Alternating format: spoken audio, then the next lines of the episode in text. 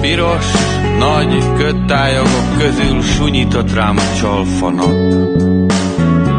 Midőn így szólék, kelj fel és légy szabad. Tán Budapesten, talán máshol,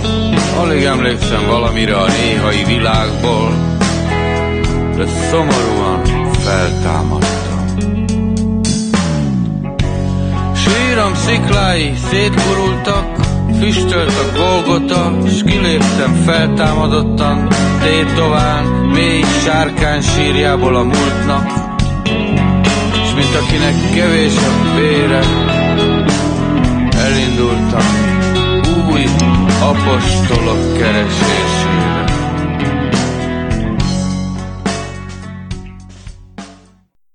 Mert egy kicsit beszélni szeretnék a, erről a másik történeti ágról, ugye, ami most jelent meg ez a második könyv, hogy a magyar állambiztonság számára ö, érdekes módon nem a keletnémetek voltak igazából a fontosak, és ez az, ami nagyon jól kirajzolódik még ebben, a, ebben az állambiztonsági iratanyagban, hogy nem az volt a fontos a, a magyar belügy számára, hogy most itt hány keletnémet kislány lesz szerelmes, és éppen hányan akarnak elszökni, mert ez a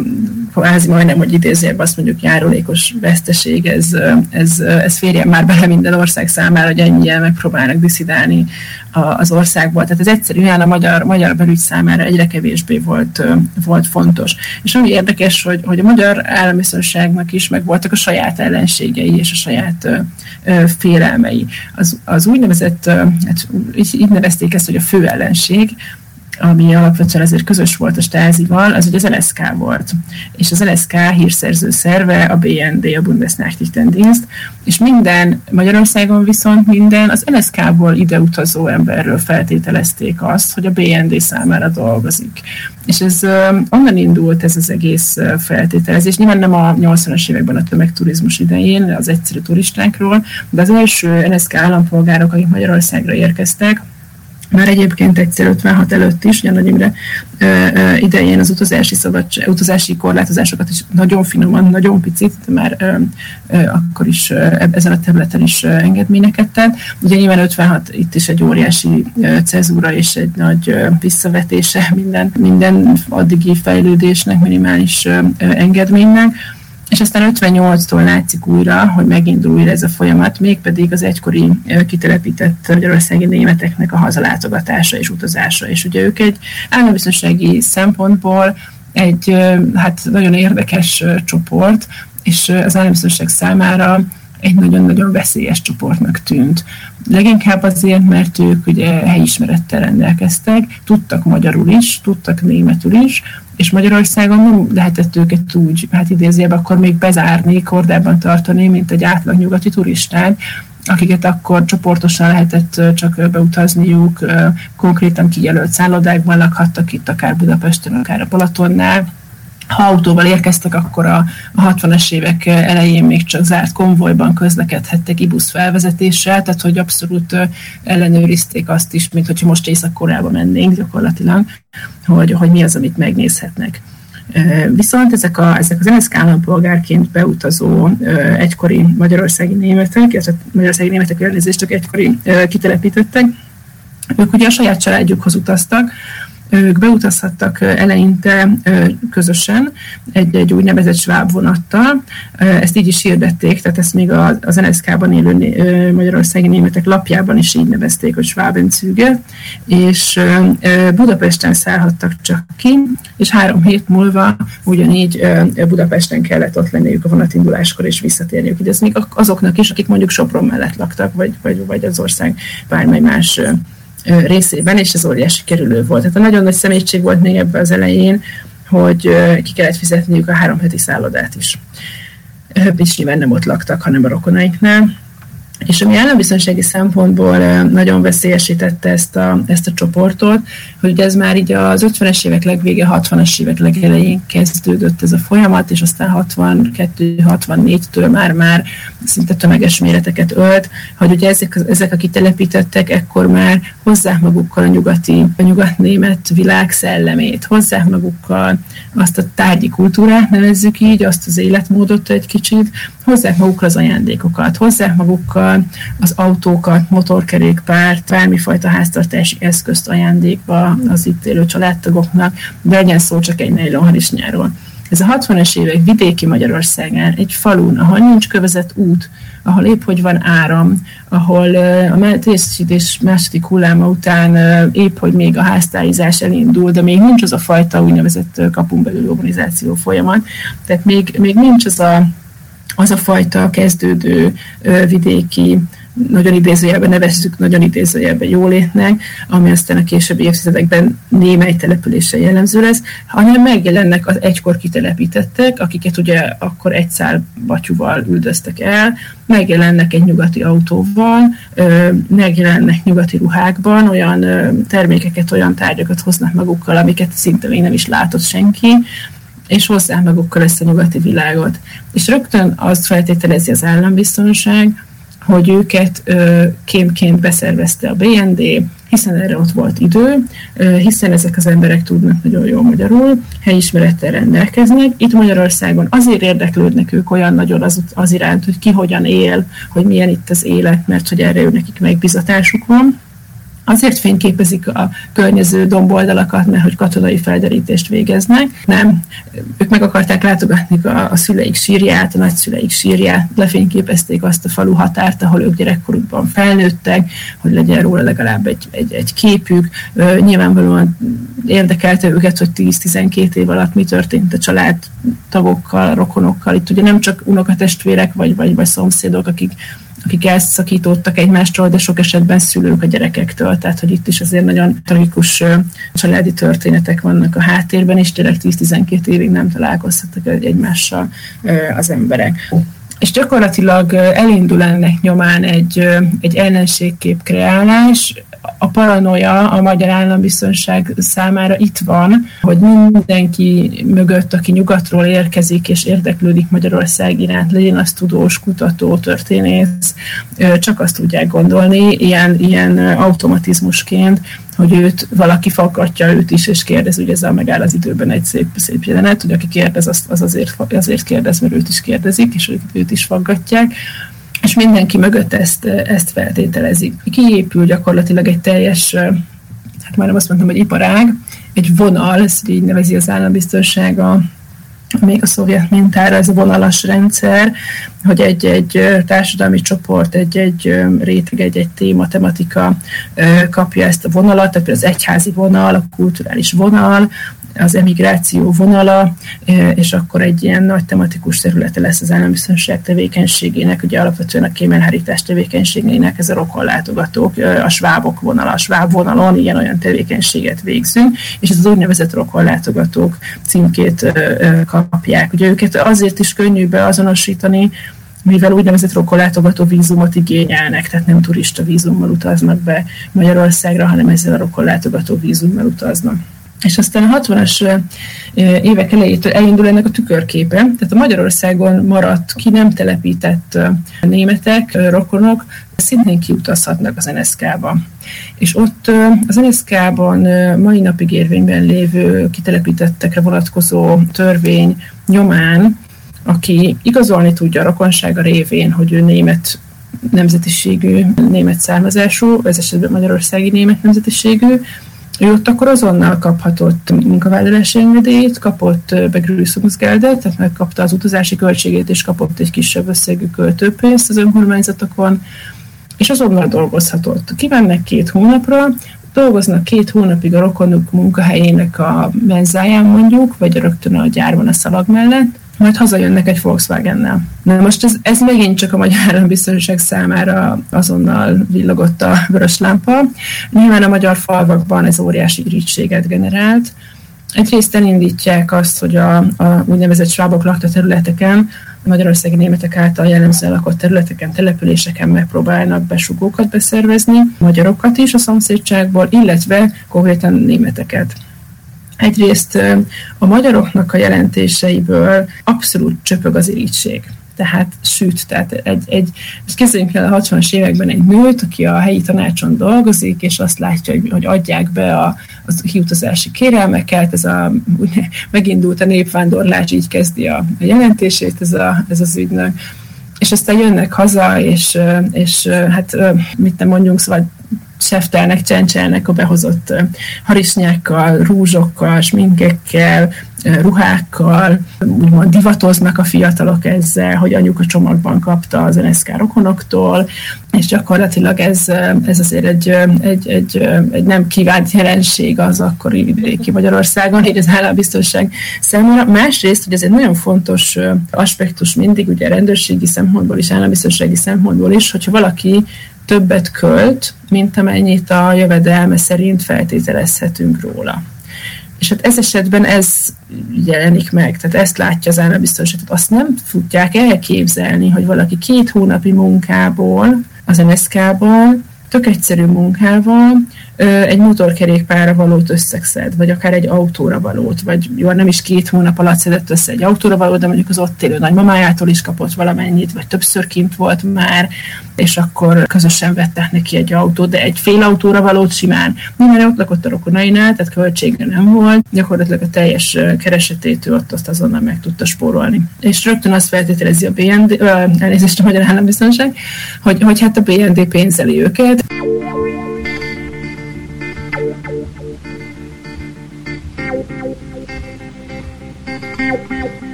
Bye.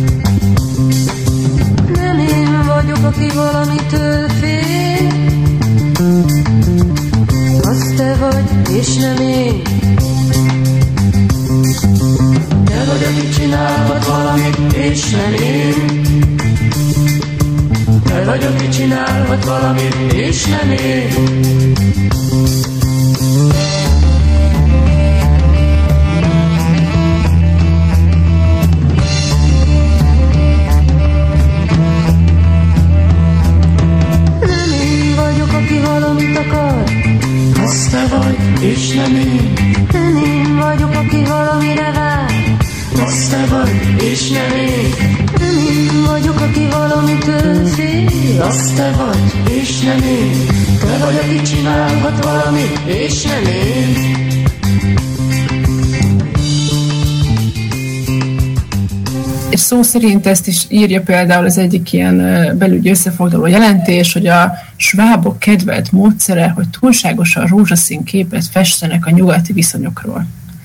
Tehát ez bármelyik konferencián kivetítem, mindenki röhög. Tehát, hogy, hogy, hogy egyszerűen, érted, egy, egy 60-as, 70-es évekbeli Münchenhez képest, és ott, ott azt nem lehet kellőképpen, azt nem lehet eléggé rózsaszínen kiszínezni. Tehát ott olyan égbe kiáltó különbségnek kellett lennie egy, egy ottani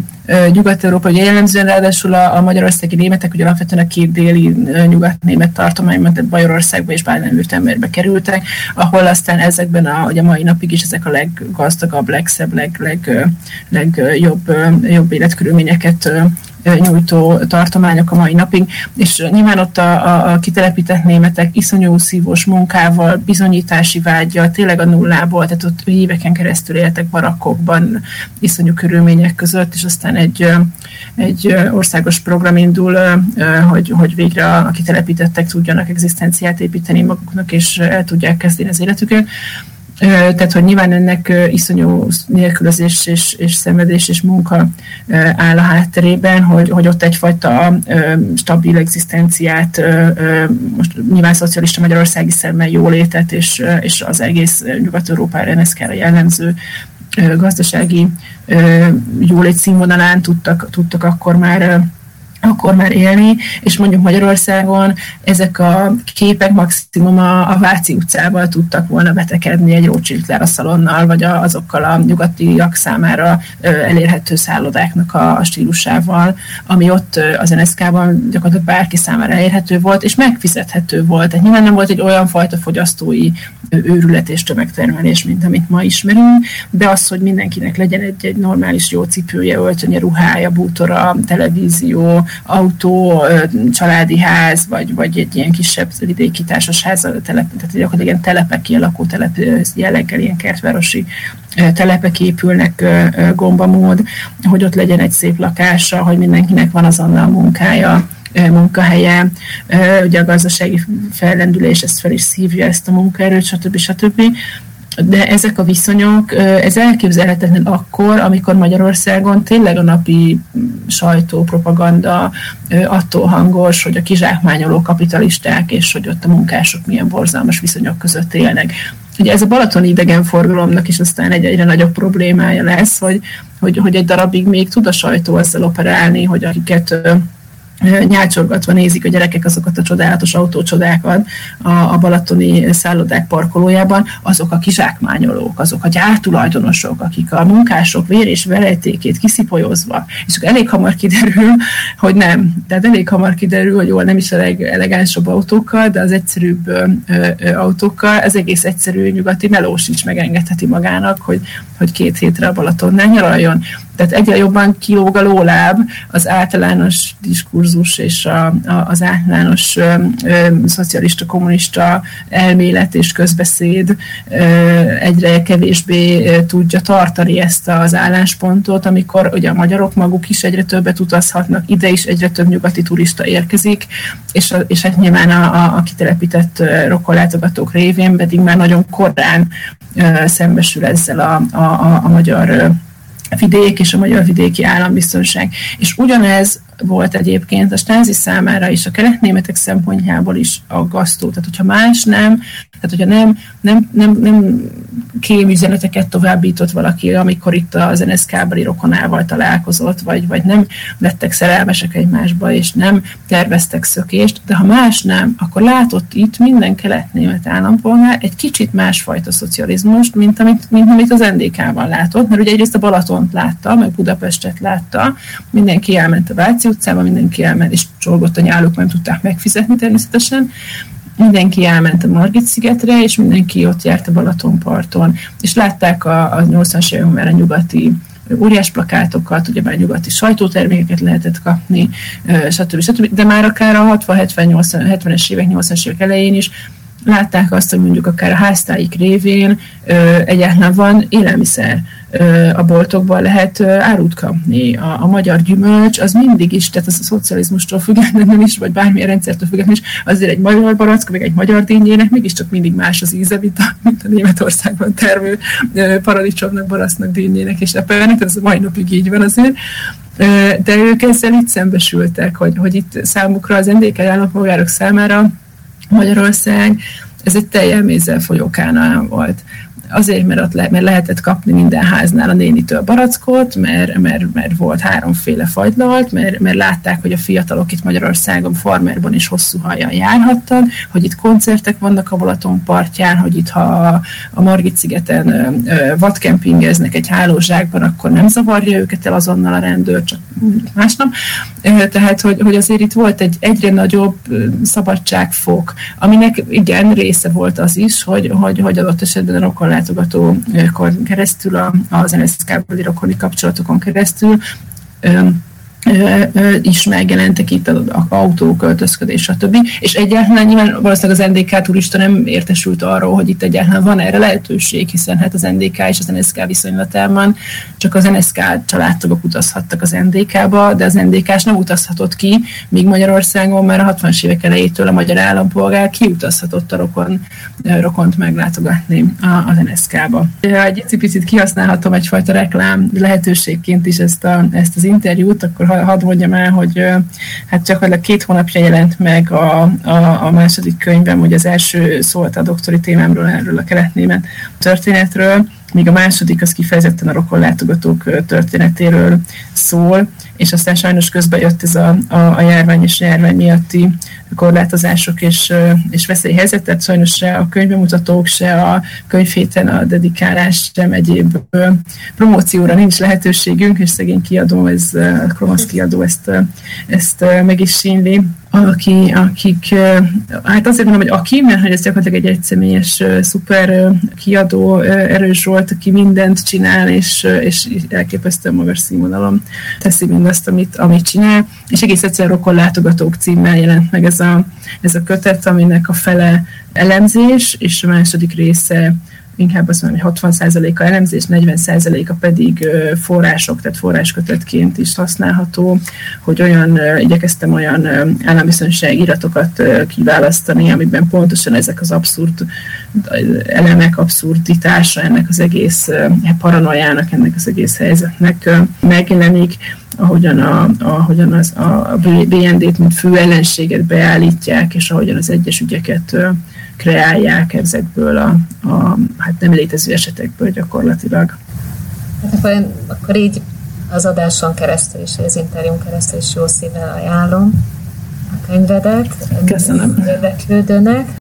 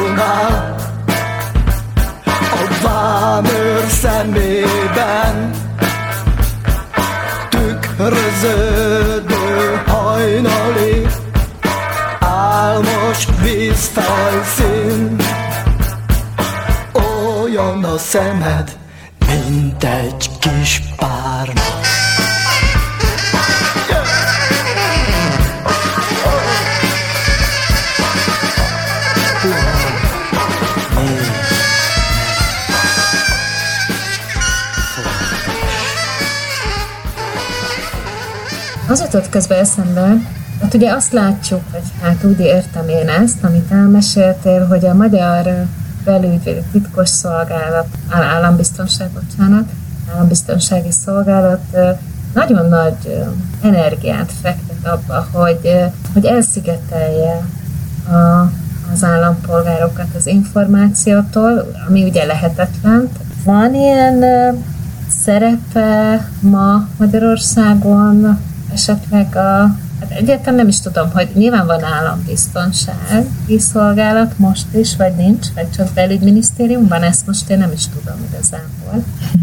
De minden esetre, hogy ma, amikor, amikor nagyon szabadon hozzáférünk információforrásokhoz, de hát, hogy van esetleg, hogyan gondolod, van esetleg ma, nem csak Magyarországon, hanem egyáltalán így a világpolitikában valamiféle, kell szépen mondani, törekvés olyan mértékben kontrollálni az állampolgárokat, hogy az a politikai hatalomnak egy ilyen kényelmes tudatlanságban vagy együttműködésben tartsa esetleg a hétköznapi ember. Vagy egyáltalán ez, ez ma már elképzelhetetlen. Hát megint akkor az állambiztonságnál kezdeném, vagy hát így a 90-89 előtti időszakkal, Ugye az nagyon jellemző, ez kifejezetten az NDK kutatásával foglalkozó német kutatók, történészek hívták fel erre, hát mindenki meg a saját maguk figyelmét is gyakorlatilag, hogy a kutatások nagyon-nagyon nagy aránya koncentrál, fókuszál az állambiztonságra. És emögött akkor ez azt eredményezi, ugye ez érdekelte a közvéleményt is rögtön a rendszerváltások után, ki volt besúgó, ki ügynök, stb. stb. Ez Magyarországon is kvázi a mai napig így van, hogy ezek a hírek a mai napig még érdeklődésre tartatnak számon. Viszont ez, ez elfedi pontosan azt, hogy ez egy, azért ez egy ennél sokkal nagyobb rendszer volt, mert mint a, a sajtó, a nyilvánosság koordinálása és, és kontrollálása és lehatárolása, amiben az állambiztonságnak elég kicsi volt azért a szerepe. Most egy arányaiban értem. Ugye a, a, a, a kelet-európai diktatúrákban, ugye nyilván akkor még abszolút a, a mindenfajta digitális online sajtó és média előtt vagyunk, csak a nyomtatott sajtó, aztán rádió, és akkor szép lassan a televízióadások, amik majd megjelennek. De, de az, hogy egy országnak a, a nyomtatott sajtóját központilag irányítani, ugye ebbe számtalan és szinte rengeteg um,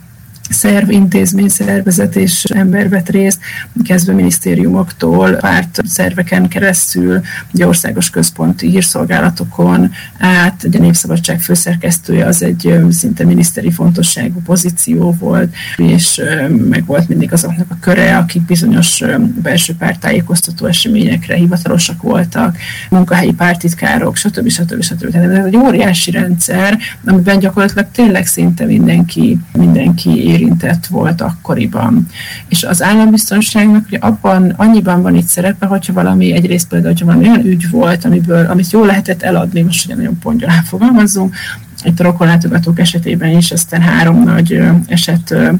esetet sikerül kreálniuk, hogy így mondjam, és ennek a három nagy esetnek a, a tárgyalását, azt nyilvános tárgyalássá teszik, kvázi nyilvános tárgyalássá, ahol intézkedési tervek születnek az állambiztonság szintjén tényleg arról, hogy, hogy a népszabadság és azon kívül mely lapok és mely, mely lapok újságíró, illetve mely minisztérium, mely szervezetek, mely intézményeknek a vezetői és képviselői legyenek jelen konkrétan kifejezetten a tárgyalásokon, pontosan azzal a célral, hogy erről akkor aztán sajtócikkek szülessenek. Elrettentésül a lakosság számára, hogy azért, ha Németországba járnak, NSZK-ba járnak, adott esetben a magyarországi németek számára elrettentésként, figyelmeztetésként, másrészt pedig azért hát ismerjük sajnos a, a, a, ennek a mechanizmusát, ennek a működési elvét, egyfajta lakosságon belüli, hát most érzékenyítésnek is mondhatnánk, de egy negatív érzékenyítés, tehát egyfajta ellenség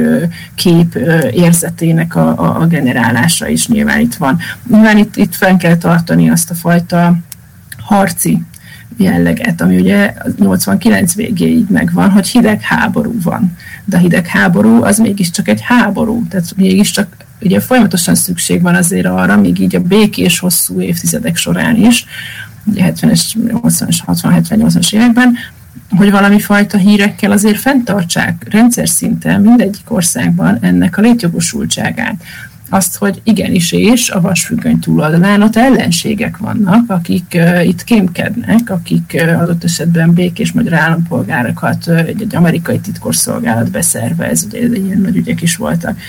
vagy magyarországi németek, akik mai napig sérelmezik, mert ez az akkori szóhasználat, hogy sérelmezik a kitelepítést és a jogfosztásokat, és ezért könnyen behálózza őket a BND, és anyagi előnyök reményében ők eladták a magyar néphadsereg nagy titkait havi 200 márkáért, tehát ez a MBM oktatófilm címe is, hogy havi 200 márkáért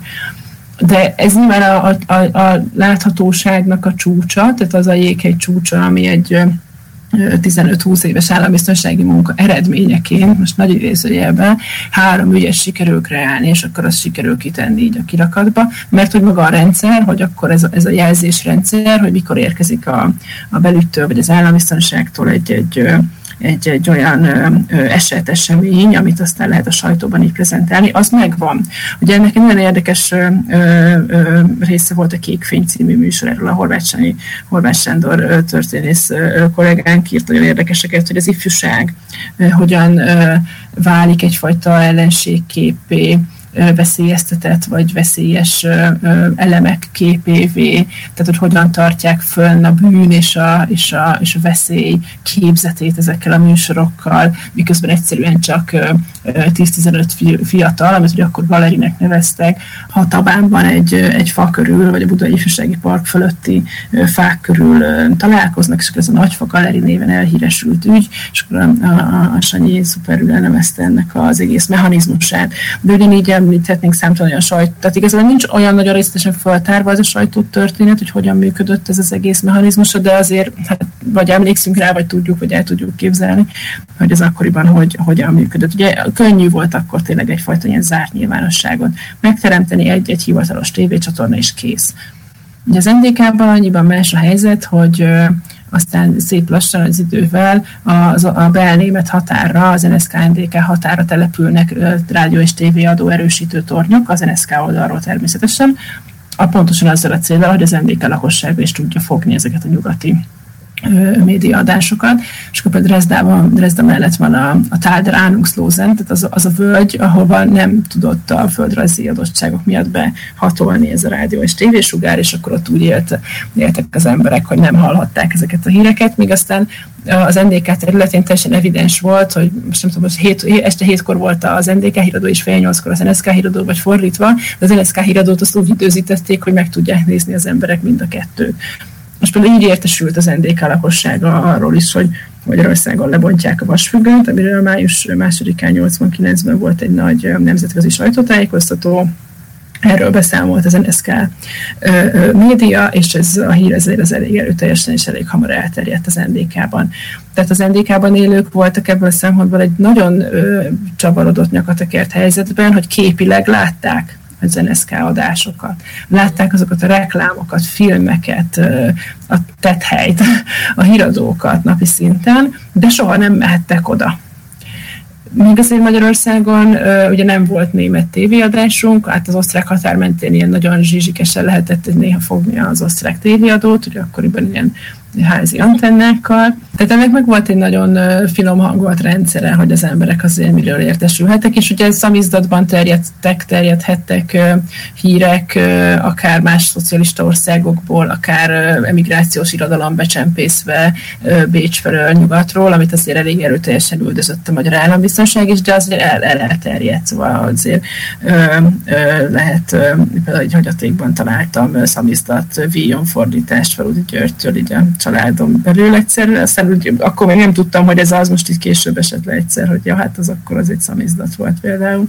amit itt láttam, de azért ez beszivárgott mégiscsak a lakosságot, tehát hermetikusan hosszú évtizedeken keresztül nagyon nehéz, vagy tényleg csak úgy lehet elzárni embereket, milliókat az információ elől, ahogyan ezt most Észak-Koreában teszik, mert még Kínának se, a Szovjetunió elnézést Oroszországnak se sikerül. Ugye bármikor halljuk a híreket, hogy lekapcsolták a Facebookot, hogy nem lehet elérni ezt meg azt az oldalt, stb. stb. És a kérdés második felére rátérve, hogy ez manapság ez, ez vajon hát zajlik-e esetleg egy ilyen hasonló folyamat most így közben belegondoltam, hogyha tényleg elvágnák tőlem azt a lehetőséget, hogy napi szinten bármikor nézhetem és olvashatom itthon, a, én alapvetően a német sajtót szoktam, de ott is több ö, újságot online, több tévécsatornát, ö, híradókat, híreket, ö, most például jelenlegi járványhelyzetről, szakértői beszélgetéseket, ö, ö, egyes tartományoknak a gyakorlatát, osztrák gyakorlatot, német gyakorlatot, akkor azért, ha, ha ez most így megszakadna, akkor azért akkor, én akkor nagyon bizonytalanul érezném magamat, hogy, hogy, hogy ezt, a, ezt a sokféle információforrás lehetőségét egyáltalán elvágnák. Viszont ami, ami megint csak egy ilyen hát egy ilyen, egy ilyen ellentmondásos helyzet, hogy, hogy, hogy a médiát is ugye fogyasztjuk, hogy, hogy a sajtót is fogyasztjuk, hogy ezek is termékek, és óriási a kínálat, ahogy mondod is, ebben nagyon nehéz elveszni, és iszonyú fárasztó ezt követni. Ez iszonyú idő. Nyilván, amikor egy ilyen rendkívüli helyzet van, és ez napi szinten foglalkoztat minket, akkor ez így beépült tényleg a napi rutinba, hogy nézzük a különböző híreket és hírportálokat. Hétköznapokban, amikor ez nem volt, akkor én is sokszor már nem, nem néztem, nem foglalkoztam, valahogy úgy is eljut az emberhez. Napi szinten akkor erre nincs, nincs igénye, meg ideje, ideje az embernek. És itt is sokkal inkább azt gondolnám, sokkal nagyobb, hát most időzőben veszélyét látom annak, hogy ugye minden sajtótermék egyben valamilyen fajta gazdasági vállalkozás is, és hogy azért azt kell látnunk, hogy a tömegeket nem csak Magyarországon egyébként, mi bárhol a világon sokkal jobban érdeklik az értelmetlen valóságsók, az értelmetlen kvízműsorok, showműsorok, tehetségkutatósók, táncsók, hogy most nem tudom milyen színészek, jégtáncolnak, akkor tavaly csak társas táncoltak, idén már szabadulószobából jönnek, ez a évről évre hülyébbnél hülyébb hülyeségeket tudnak kitalálni, és ezt sokkal többen nézik, mintha lenne is, vagy, vagy, vagy nincs, nem is, nem is tudom már, hogy hány, meg milyen magyar tévécsatorna van, milyen vitaműsorok és hol vannak, ezeknek az átalakulása is teljesen követhetetlen volt szinte egy az elmúlt években, és igazából itt van, ott van, bármikor bárki megnézheti, bármikor bárki elolvashatja, még a magyar sajtó és online média vagy tévéadások között is mindenfajta információt, hírt és mindenfajta irányzatot és műfajt meg lehet találni,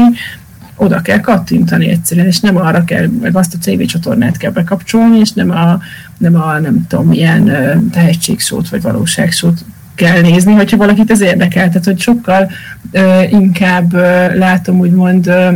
itt azt a fajta össztársadalmi veszélyt, hogy, hogy az embereket uh, kevésbé érdekli egyszerűen az, hogy mi történik körülöttük, akár csak közvetlenül is, nem hogy azt, hogy a nagyvilágban mi történik körülöttük, és sokkal nagyobb ez a fajta, hát most már azt a szót mondtam, hogy öncenzúra, de valójában igen, csak teljesen más értelemben magunknak cenzúrázzuk ki a világ híreit, mert az emberek többségét nem érdekli, meg nyilván iszonyú nagy időt, ráfordítás, iszonyú sok energia, és valóban annyira borzalmas, hogy, hogy, hogy az embernek iszonyú sok lelki energia, vagy, vagy iszonyú megterhelő, hogyha most napi szinten néznénk akár csak a, a, a vírus áldozatainak történetét, akár a menekültek történetét, akár a, a, a kelet-afrikai éhezés, vagy akár a, akármelyik ország, akármelyik állampolgárának tragédiáján. És nyilván ennek van egy dinamikája, hogy mindig a legújabb borzalom, a legfontosabb, decemberben még a koalák megégett mancsocskáját néztük riadta, most meg már, már, már nem a koalák az inger küszöb, hanem most már tényleg sajnos a, a, az emberéletek. Tehát sokkal kevésbé látom azt, azt veszélynek, hogy most ezt egy adott állam itt Európában mennyire korlátozza, vagy akarná korlátozni, mint egész egyszerűen sajnos már azt mondom, hogy az emberi butaság korlátozza önmagát, korlátoz minket magunkat, és senkinek se lehet a, a nem tudom, a rákényszeríteni, senkire se lehet se a kultúrát, se a tartalmasabb szórakozást, se a, se a, a, a sokszínű híreket, vagy, a, vagy az elemző híreket. Szóval ez, nem, egy, nem, nem könnyű kérdés, az, az, az biztos nyilván nem vagyok kultúraszociológia vagy médiaszociológus semmiképp, tehát nem, nem szeretnék ilyen nagy megállapításokat tenni, de azt, azt azért kevésbé gondolnám, hogy most ez egyfajta állambiztonsági vagy titkosszolgálati szinten, vagy, vagy ilyesmi szinten működne.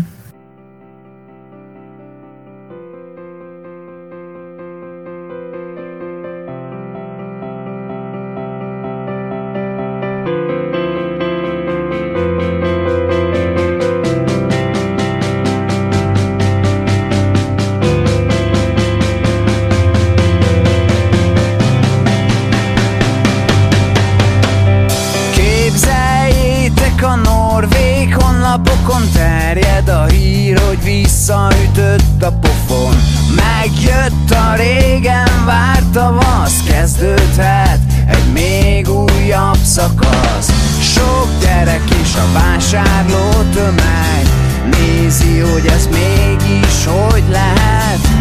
Áttört a víz a gátakon Áttört a homokzsák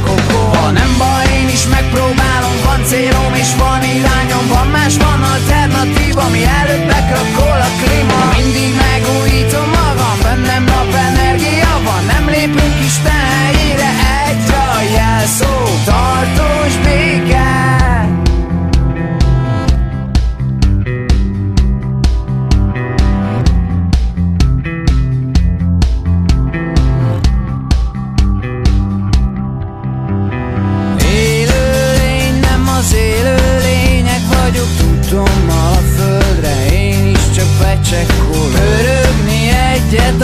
fordulásba És izgulni ne legyek pálna Japánba. A fuldokló autó még dudál Menne még, de nincsen már tovább. Áttörte a víz a gátakat Bécsbe fogadja. Te mit gondolsz arról, Krista, hogy van-e, vagy kialakult-e ennek az új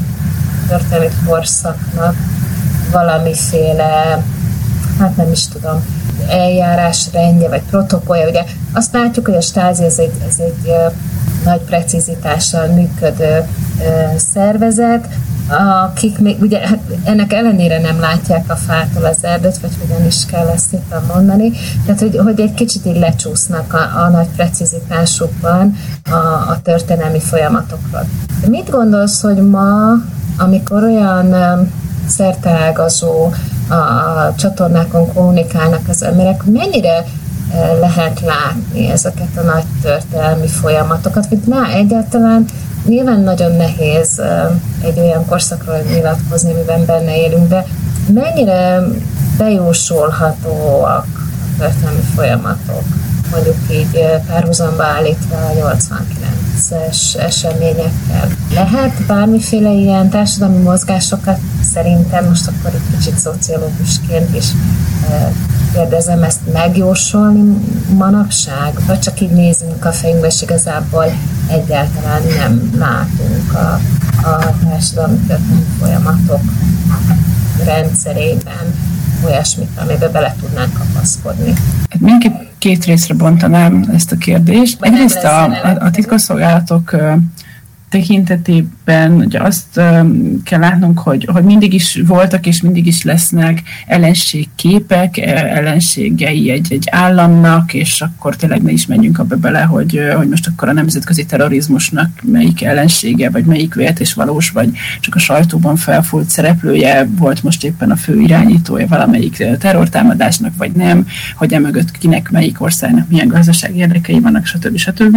Viszont ami, ami szerintem pár párhuzam a, a, a kelet-európai állambiztonsági szervek és, a, és akár a mai titkosszolgálatok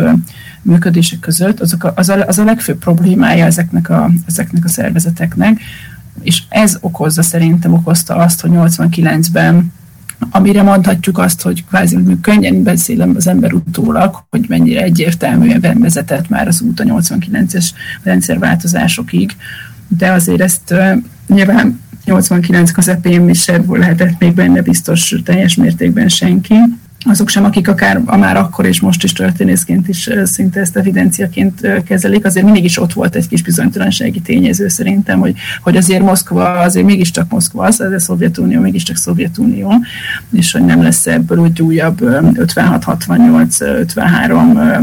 79, 81, szóval bármelyik évet is szinte mondhatnánk. Ami, ami a titkosszolgálatok és állambiztonsági szervek szempontjából viszont az óriási probléma, az pontosan az információ kiszonyatosan nagy mennyisége. És már a stázinál is ezt látom 89-es évben, hogy mire hiába volt itt a 15 főnyi saját besugó hálózat, az egyikük Sopron mellett élt minden balatoni kempingben szinte volt valaki, vagy tartósan, vagy ideiglenesen, vagy ott élve, vagy hivatásos tiszt, stb. stb. Tehát egy 47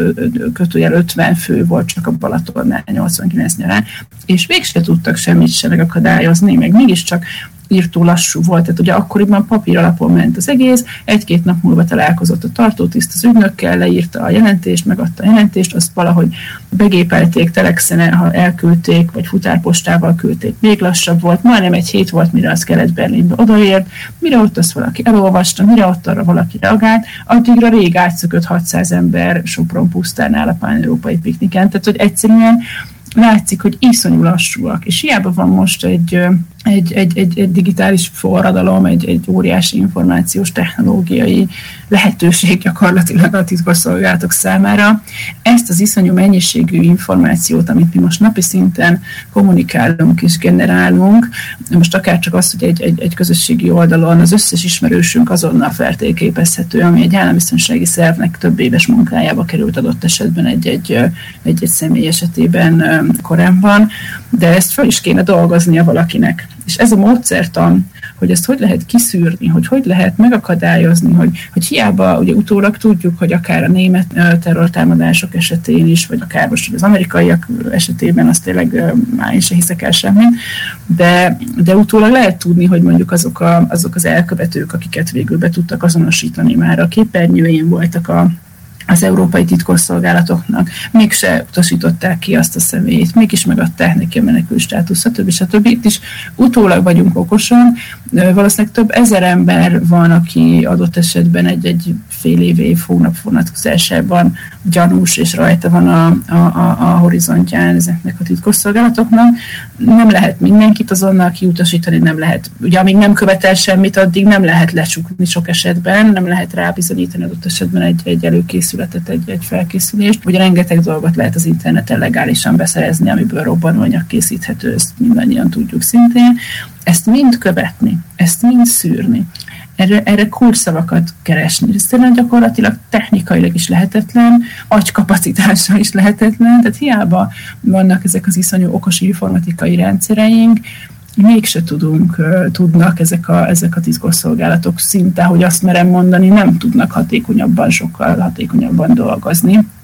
mint a, a, a korábbi állambiztonsági szervek, ahol azért nyilván óriási különbség, és azért én a szóhasználatban is mindig erre pusztítok is mindenkit, hogy, hogy, hogy, hogy, hogy tegyünk különbséget állambiztonsági szerv, amelyik egy, egy, egy diktatúra, ugye ez a jellemző esetben, ugye a szocialista diktatúrák esetében a saját lakosságot ellenőrzi, gyakorlatilag kivétel nélkül indokolatlanul a mindenkori párthatalom, államhatalom, diktatúra hatalmának az érdekében. Még, az, még egy titkos szolgálat, az hát vélt vagy valós, de mégiscsak ö, inkább külső ellenségek, vagy, vagy, vagy, vagy mindig is mindenkori titkos szolgálati feladatokat lát el, tehát ez, ez akár összesküvés elméletekben gondolkodunk, akár nem, akár elhisszük, hogy mit, mit, mit csinálnak, mit nem csinálnak, ugye elég keveset lehet a konkrét eseményekről, ügyekről tudni nyilván a, a, akár a, a, a hivatásos állomány védelmében, akár annak érdekében, hogy az, hogy az ellenség az ne szerezzen tudást, tudomást arról, hogy mit tud egy, egy titkos szerv, stb. stb. Ez is egy nagyon hát érdekes, érdekes kérdés. Ami a másik része a kérdésnek, hogy akár társadalom történetileg, akár szociológiai szempontból mennyire lehet előre jelezni ilyen nagy eseményeket vagy változásokat. Ugye történészként könnyen vagyunk utólag okosak, de most, hogyha például a mai helyzetre gondolunk, ezekre a mostani járványügyi világhelyzetre, ugye azt tényleg senki nem gondolta volna két hónappal ezelőtt, hogy azt, amit Kínában meg lehetett csinálni egy diktatúrában, hogy lezárnak egy több milliós várost hermetikusan, hogy ezt gyakorlatilag meg lehet csinálni most, mert ugye országokkal végül is ezt csináljuk. Tehát én szerencsére nincs még kijárási tilalom, vagy, vagy teljes lezárás mondjuk Budapest körül, de végül is egy 10 milliós országot körbezártunk, tehát túl nagy különbség nincsen egy 6 milliós kínai város, vagy egy, vagy egy kisebb Szlovénia, Szlovákia esetében egy, egy, egy kisebb ország ugyanígy körbe van teljesen a lakosság számára zárva. Ugye ez is teljesen előreláthatatlan volt, vagy elképzelhetetlen lett volna. Másrészt viszont azért akár a, a, a globális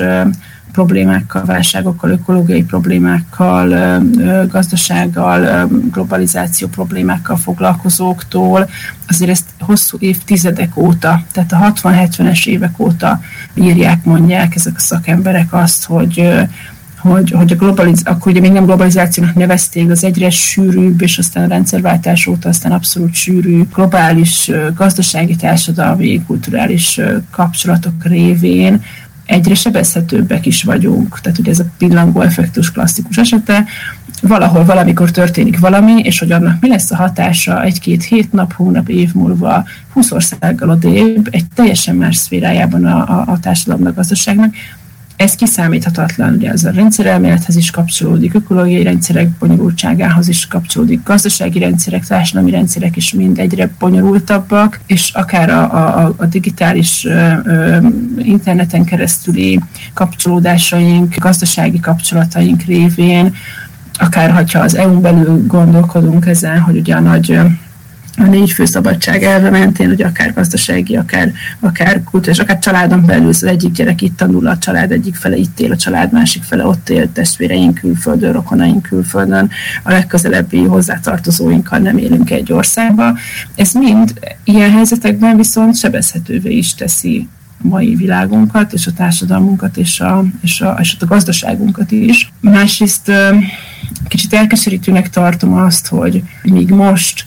abból a, a, azzal a szemszögből, abból a szempontból, hogy, hogy, hogy nagyon rövid távon látjuk, hogy emberéletekről van szó, akkor azonnal megtesznek országok, kormányok, az egész világ olyan intézkedéseket, amiket mondjuk a klímavédelmében, amik lehet, hogy három-négy-öt év múlva, lehet, hogy csak 20 év múlva valóban, de lehet, hogy már jövőre vagy akár már tavaly, lásd Ausztrál erdőtüzek, brazil erdőtüzek, óriási árvizek a világban, mindenhol éhénységek, most Kelet-Afrikában ez az óriási sáskajárás, de hogy, hogy olyan szinten van jelen ez az ökológiai, környezeti rombolás, ból fakadó ökológiai katasztrófa veszélye is, de annak érdekében, hogy azt egy kicsit elkerüljük, vagy tompítsuk, vagy akár a gazdasági hatásait csökkentsük, annak érdekében viszont iszonyú lassan volt eddig is hajlandó a világ változni, és a világ alatt értsük akkor tényleg a világ összes kormányát, gazdasági szereplőjét, összes nagy cégét, legyen az olajcég, legyen az autógyártó, és, és az ember, hétköznapi ember. Tehát az, hogy, hogy, hogy mindenki nagyon lelkesen gyűjtötte itt már egész őszemmel Magyarországon is teljes zero waste van, és már mindenki mindent csak kis textilzacskókba vásárol, de attól még mindenki vidáman fölül a repülőre, és elutazik egy hétvégére akárhová, mert most éppen 7000 forint volt ez a repülőjegy. És ez nem, nem, nem jut eszébe az embereknek, hogy, hogy azzal sokkal nagyobb kárt okoznak a, a, a globális ö, ö, környezet számára, mint azzal, hogyha most minden nap három chipses zacskót dobnának a, a, akár csak a bokor alá, szóval, hogy tényleg a legrosszabb ö, ö, ökobűncselekményt említsük, amit Magyarországon elképzelhető lenne. Tehát, tehát hogy hogy, hogy, hogy nyilván nagyon nehéz összehasonlítani ezeket a helyzeteket. Nyilván itt Magyarországon klíma szempontból is most hiába van néha 40 fok, néha meg mínusz 20, meg egy kis aszályos nyár, vagy egy kis esősebb április, vagy május, vagy most éppen szárazabb április, azért annyira nem érint minket, mint mondjuk egy indiai esőzés, vagy mint egy ausztrál erdőtűz, de ez igaz Nyugat-Európa teljes, teljes területére, és nagyon nehéz azért ezeket nyilván összesorítani. Iszonyú nehéz lehet akár politológusoknak, akár válságkutatóknak, akár jövőkutatóknak, akár szociológusoknak, még akár jelen helyzetről is, vagy bár mindenkori jelen helyzetről is érvényes álláspontot kialakítani, vagy érvényes elméletet alkotni adott esetben.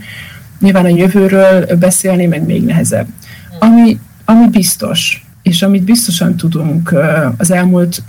tényleg 40-50-60 évnyi tudományos eredmények révén, hogy egyre gyakrabban, egyre sűrűbben és egyre erőteljesebb és egyre durvább problémák fognak minket érinteni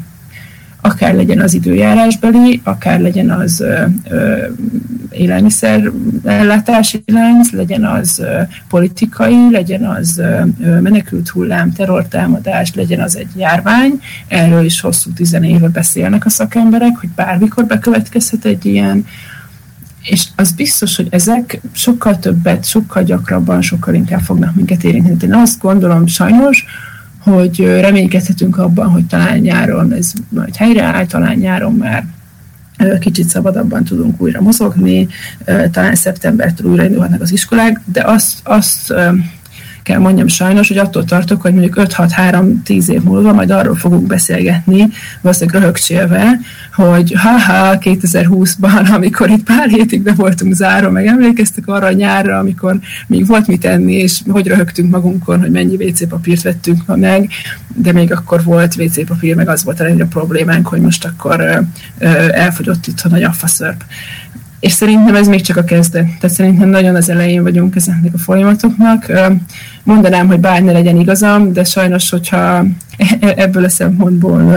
kérdezi bárki a véleményemet, és most ez történt, akkor, akkor sajnos azt kell mondjam, hogy, hogy, hogy, hogy, hogy, hogy biztos vagyok benne, hogy ha nem, lehet, hogy most nem jövőre, lehet, hogy tényleg két-három év múlva, lehet, hogy éppen találnak erre majd nagyon gyorsan egy oltást, vagy a BCG átoltottság most mégiscsak megmenti itt Kelet-Európát, nem tudom. Nyilván ezekhez a kérdésekhez nem értek, de hogy akár csak ennek a jelenlegi helyzetnek a gazdasági következményeiből adódó óriási társadalmi feszültségek biztos, hogy nem fognak elkerülni minket itt Magyarországon sem. Ennek az európai következményei, nemzetközi gazdasági, nemzetközi politikai következményei, ezek nem fognak minket elkerülni és pont azért, mert ennyire szabadak vagyunk, tehát pont azért, mert ennyire be vagyunk hálózva, szó szerint is, átvitt értelemben is, hogy minden alkatrészt, minden élelmiszer alapanyagot, gyógyszer alapanyagot öt országgal odébb gyártanak, és hogyha éppen valami miatt nem jut el ide az az alapanyag, akkor megáll az élet. És sajnos ez van, ez a globalizáció előnyeit élvezzük, élveztük eddig, de annak ezek a hátrányai is.